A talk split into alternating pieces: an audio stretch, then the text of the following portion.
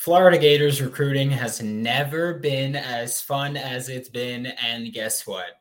We're going to keep talking about it only here on Locked On Gators. You are Locked On Gators, your daily podcast on the Florida Gators. Part of the Locked On Podcast Network, your team every day.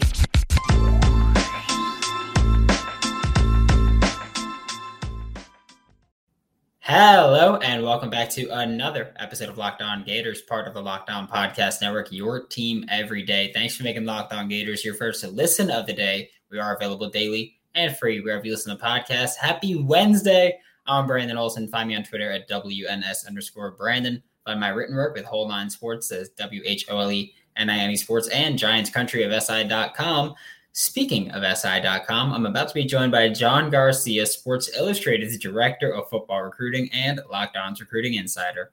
Joining me now for today's episode of Locked On Gators is John Garcia, Sports Illustrated's Director of Football Recruiting and Locked On's Recruiting Insider. And I'd like to thank LinkedIn Jobs for being the official college football recruiting sponsor across the Locked On College Network. LinkedIn Jobs helps you find the candidates you want to talk to faster. Post your job for free at linkedin.com slash locked on college terms and conditions apply. And John, it, has been busy since the last time we spoke. I think it was last last Tuesday or last Wednesday that we spoke, but um, things have changed. And of course, the biggest one for the Florida Gators being adding Marcus Stokes. So, what is your opinion of him and your evaluation of him?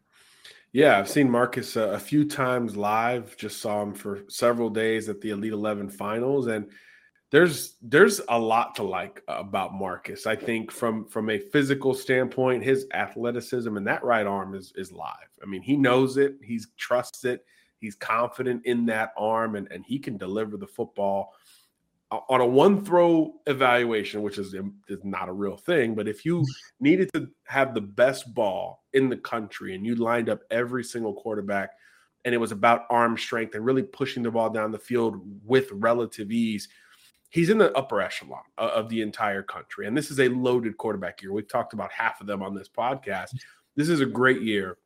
And from an arm talent standpoint, he is in the top, top tier of all the quarterbacks in this class of 2023. You pair it with athleticism and this confidence about him, and you, you get excited about his ceiling, about his potential. Once he develops, cleans up some of the smaller things, footwork, technique, protecting the football, etc he's got the makings of of a legitimate power five quarterback who can almost create a buzz on his own just with his skill set. So I do think that uh, positionally very important for Billy Napier and company to get this done. Offensive recruiting in general had been questioned at best by, by the Gator fan base, especially relative to Miami's run and relative to some of the other runs we've seen in the region or in the conference in particular. But Stokes was a really good Kickstarter. Not, not only do you keep an in state quarterback home, and yes, he's from the same high school as Tim Tebow, but he didn't grow up in the area or anything like that. He's actually from Baltimore and then moved down to Florida and was just like, hey, I'd like to play my college ball here. Not only do you get that feather in your cap and keep him home optically, but he's also a flip from a big time program. Penn State has been able to recruit quarterbacks at a very high level over the last five, ten years or so. And talking to Marcus at the Elite 11, he was like, I'm going to Penn State. Don't ask me about other schools. But then he was like, I know Twitter is saying Florida, blah, blah, blah. But then he just downplayed it immediately. Like he brings up the Gators and then he flips a few days later. It's like, I see what you were working with there, Marcus. But yeah, a legitimate pull for UF. I'm very curious to see if they do any other damage at the quarterback position. But even if this is the end point, this is a really nice get for Florida, especially relative to how quickly it seemingly pivoted from losing, you know, the big optical battle with with Jaden Rashada and some of the other quarterbacks that were high on the board. Dante Moore comes off the board to Oregon as well. Um, so so to get on Stokes and flip him so quickly when there wasn't even knowledge of a scholarship offer out there, I thought was really nice timing and more importantly execution by Napier and this offensive staff. Yeah, I mean, and you said it could be their end game at quarterback. They could add another one. I'm cool with either one. Uh, my biggest issue was not having that quarterback was clearly hurting the class. They're just like, well, who's going to be there? They don't have their big name and that was the worst thing public perception wise. But uh, we spoke, like you mentioned, we spoke about every quarterback around, um, but we spoke about Arch Manning Jaden Rashada a lot. And one of the things that we spoke about them was they will entice other players to come play with them. Other receivers, running back, linemen, even defenders will want to come play with them. And I'm not expecting Marcus Stokes to have that same effect, but is there a an influence that he has because we see him on Twitter. He's like, "Hey, come be a Gator" to everyone and their mother. Um, but will he have an impact in that sense? I think so, and I, I, think it's it's less optical, right? The moment Arch Manning committed to Texas, they're like, okay, let's predict some kids to go to Texas because it's going to happen. It's just it's business even at that point. With Marcus, it's more personal. I think if you are around him and or you actually talk to him or sit down with him, you can feel kind of the orbit he creates. It is more narrow than just the kind of I don't want to say boring, the Arch Manning, I guess, stability, let's call it that is just like high profile business, marketing, all that stuff, eyeballs. With Marcus, it's a little bit more specific, I should say. Very confident kid. He's got a swagger about him that isn't for everybody, but it's for most, especially teenagers who play football at a very high level. And that's what's most important at the end of the day. So I do think, particularly with offensive targets, it's going to help. And, and we've already kind of seen a little bit of that. Not only like you said with him reaching out to guys on Twitter, but once this kind of 904 to Gainesville movement began, which is really centered on him, he kind of have picked has picked it up and run with it. So I think particularly Duval County, St. Johns County type kids, um, as well as other offensive targets, I think he's going to be a little bit more likely to help the Gators close with with some of them as as time moves on. And look, there's still a lot of names to know at wide receiver. Tight end recruiting is still kind of TBD for this class of 2023 at UF. So it's a good time to get that quarterback corralled in where he could start to peer recruit some of his future uh, pass catchers in particular. And we're about to talk about a couple of his future pass catchers. But first, a quick word from Rock Auto. Today's episode of Locked On Gators is brought to you by Rock Auto. With the ever increasing number of makes and models, it is now impossible for your local chain auto parts store to stock all the parts that you need. And don't even get me started on talking to the people that work there at times. It it's the worst. I just I'm letting you know that. And it the prices are insane that it's like that you have to order their parts on their computer from their supplier and it's way more expensive at their price. No. Just you have a computer, you have a phone, you've whatever it is that you have, use it. Go to Rock Auto. Go explore their easy to use website today. I could do it it's easy, believe me. To find the solution to your auto part needs, go to rockauto.com right now and see all the parts available for your car or truck right locked on in their How Did You Hear About Us box so they know exactly who sent you with amazing selection, reliably low prices, and all the parts your car will ever need. Visit rockauto.com. Now we're back with John Garcia, Sports Illustrated's Director of Football Recruiting and Locked On's Recruiting Insider. And like I said, we're going to talk about some of Marcus Stokes' potential future pass catchers. And first up is the one that committed literally 20 minutes after Marcus Stokes did. I know Marcus Stokes committed, and I was like, okay, I'm going live. And then before I even stopped recording, the chat was just blowing up that they were like, we got T Web, we got T. And, and so everybody's losing their minds there. What is your evaluation of Treyaun Webb? Well, a big modern running back who who has done a little bit of everything at the high school level. A, million state titles already at Trinity Christian in Jacksonville, which is is kind of just the expectation at this point. Uh, a kid who's well traveled as a recruit as well. Early commitment to Georgia. Then he jumped on with Lincoln Riley at Oklahoma, and then of course that coaching staff changed, and really from that point it became more of a stay closer to home deal. Uh, Florida, South Carolina were, were, among the programs that really kind of stuck with him uh, through this portion of his recruitment. And of course, he, you know, he picks uh, Tennessee was in there too. Of course, he picks UF there. In the end, I believe his father attended Florida as well, so that legacy rolls on. But just an interesting kid, first of all, but interesting player as well. He's listed as a running back, six foot, six one right around the 200 pound mark uh, right now. Very comfortable downhill. Uh, can really open up his stride and make big plays in chunks with his vertical running ability. But you know, you watch him on Friday nights and seven on seven. He's playing safety. He's playing receiver. There's there's just a football player mentality with this kid. And again, he's experienced, multi-year varsity starter. I think since he was a freshman, and he's got some rings to go along with it. So the bright lights, you know, will not affect his psyche and demeanor. And and now I think because of multiple commitments, the coaching change at Oklahoma really caused him to pause and reset everything in his recruitment. A little bit of a chip on his shoulder talking to him most recently at, at, a couple of events. And that's a great thing at the running back position and as a recruiter right? You want to you want a guy who's going to help you build something vocal a known name in the state of florida. It doesn't get uh, much more known than a, a, freshman varsity guy on a multiple state championship type team uh, in trinity christian than, than treyaun webb so i think it profiles really well for the gators and then you you know you start to look at the future of the roster and he fits that modern profile as a running back you can hand it to, but also one you can work with out of the backfield, which is more and more important in the college game. Yeah, and I mean, you mentioned his multiple commitments and then decommitments, which one of the most irritating things about him, not that he like has committed and decommitted, but that Gators fans are just like, oh, he commits a bunch of times and then decommits. It's like he did it once. The second time was he committed to play for a coach and that coach was gone. Like so. Right very who even cares at that point. Yeah. And then the day after that, Friday, the Florida Gators added another offensive player. Took a few hours um, compared to when he was supposed to commit, but uh, little miscommunication there. But Eugene Wilson the third is a Florida Gator, and and what's your opinion of him?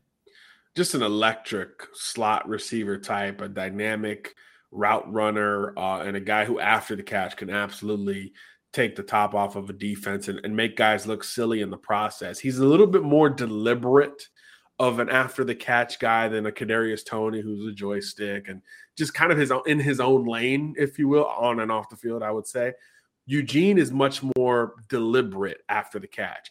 Maybe not as quick as Toney, but top end speed, he is right there with KT, um, and he's just as damaging to a defense uh, because he can just outrun you. He can break some angles, not just ankles, uh, with his straight line speed. He accelerates incredibly fast, uh, and he's a competitive kid. He plays for Team Tampa in seven on seven land, and he's he's gone at some of these top corners with relative success over multiple years now.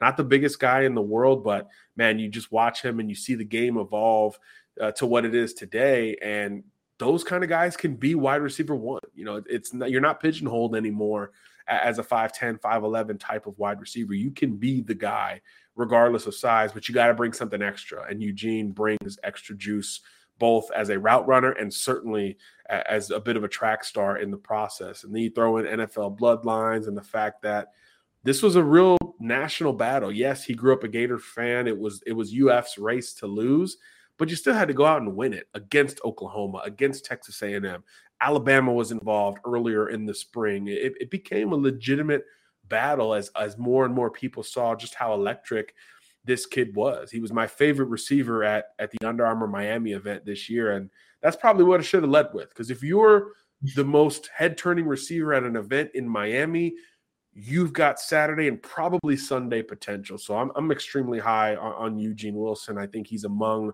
the top 100, 150 players in the country, regardless of position. And if you start to break it down by a position, wide receiver or slot receiver, he's one of the best in Florida. And that's a big compliment this year.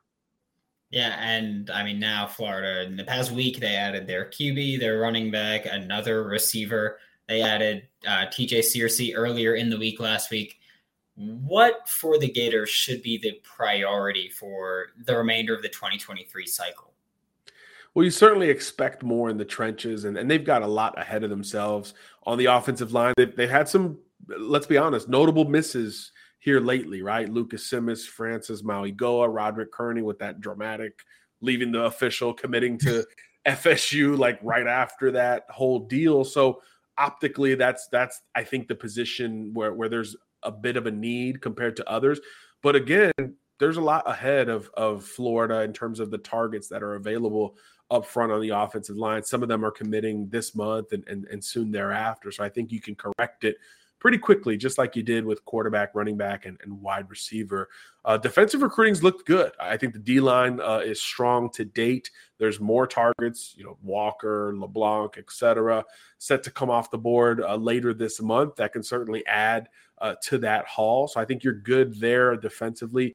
Need more in the secondary to me, uh, and I think you're, you're going to need some more pass catchers. I mentioned no tight end committed just yet, and multiple receivers on board, but you probably need to double that number. I think you've got two good ones. You probably need to bring in at least two more. And Florida's looking really good for Aidan Mizell. Um, they are the public leader for Andy Jean, the former Miami verbal commitment who just dropped his top five, but really we're looking at it more narrow than five. there was a little bit of buzz that he could commit sooner rather than later. So I think Florida's in really good shape at the wide receiver position, uh, especially with the foundation that they have uh, recently added upon with with Eugene Wilson, who we just talked about. So yeah, I think O line, tight end, receiver, maybe a little bit of secondary prowess is is probably where you're looking next. Uh, eventually, you'll get a couple linebackers in this class as well, but you're in the state of Florida, so I think I think they're going to be quite fine uh, there at the second level defensively. But yeah, I think the, the month of June and into July has been really good for UF, particularly on defense. But the offense in the last week has begun to catch up. So as as Miami went on its run and perception started to really change in the state, I think Florida's done a really nice job of, of countering, especially relative to Florida State. Although they did win the Lucas Simmons battle they just lost Chris Parson at quarterback. There's a little bit more uh, stagnation with with Florida State right now compared to Florida Miami, which are two of the five hottest teams in the country in recruiting. I think uh, Tennessee is one of them. I think LSU uh, is another that that's really hot on the trail right now. And, and then it's it's Florida and Miami as, as far as where I sit in that SEC ACC footprint. And then we're about to take a look at even further into the future. But first, a quick word from Built Bar. I had something really cool happen to me in the past week or so where I actually got DMs from people that were like, Hey, I just bought Built Bar. Hey, I just bought Built Bar from listening to your show. And that was one of the coolest things that has ever happened to me because, like, I've seen other people be like, Yeah, I have that all the time. And it never happened to me. So that's awesome. I'm going to let you guys know that. But if you don't know about Built Bar, Built Bar is coated in 100% chocolate, nice and sweet, which is great for me because I have a sweet tooth. Most bars have 130 calories, just four net carbs, along with 17 grams of protein. You could throw out your hidden stashes, Reese's in the desk drawer, Kit Kat in the cupboard, Oreos wherever you got them. Built Bar is always coming out with new limited time flavors, and you'll never get bored and you won't feel bad. Use promo code LOCKED15 to get 15% off of your next order. That is locked, L O C K E D 1 5 to get 15% off of your next order with Built or BuiltBar.com.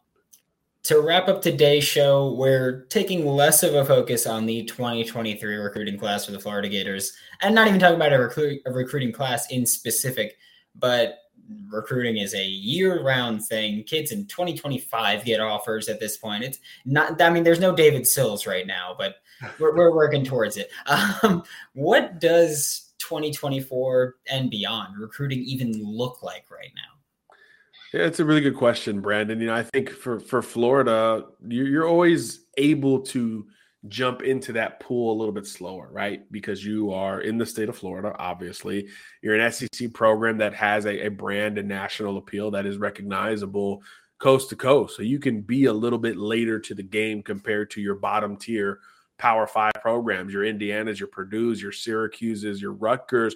You better start offering those kids now and start, you know, getting traction with them now. Florida isn't in that, that same um, bubble, if you will. So I do think you got a little bit more time to jump in on 2024. But look, we know it's Billy Napier. Uh, he comes from, from the Saban and Dabo tree, and, and that conventionally says you build a class from almost like you're building a starting 22, right? You're going to bring in a quarterback. You want to bring in heavy trenches, five to 10 players combined on both sides of the ball. You're always going to prioritize the secondary because you're it's a pass first game. Same deal with edge rushers. And then conversely, you're going to bring in some pass catchers on top of it. So I do think uh, that it's going to be a little bit more conventional and maybe easier to project out for, for that group because it won't be the transition class that we just saw, and it won't be the first full class that we're talking about right now with the class of 2023. The culture will be more established, the targets will be clearer, the needs will be more prevalent. Uh, so it'll be a little bit easier to say, hey, we really got to go in on this position so you can react accordingly. But of course, they've offered a bunch uh, of young prospects, particularly in state. They're probably the favorite for Eddie Pierre-Louis out of Tampa Catholic High School, the younger brother of Richard Gouraige. They've got a former commitment in Jerrick Gibson, who's one of the best players in the state of Florida. He's from Gainesville. Uh, he's blown up and become this Alabama, Georgia, Ohio State target. Uh, but Florida's going to stay in that mix all the way uh, until the end. Obviously, you get into the northern part of the state, uh, you know, Tampa, Orlando, Jacksonville. That triangle, if you will, has long been good to the Gators, and I think you'll still uh, see some prowess in those metro areas with with kids who grew up wanting to play for UF and will eventually uh, get that opportunity. So yeah, I think it's going to be much more of a conventional class, and those needs are going to be more apparent. I would say as soon as we, we get closer to the end of this uh, college football season. So that's an advantageous position to be in, especially compared to last year when Billy Napier and company were, you know, trying to win their group of five conference as opposed to building an SEC recruiting class.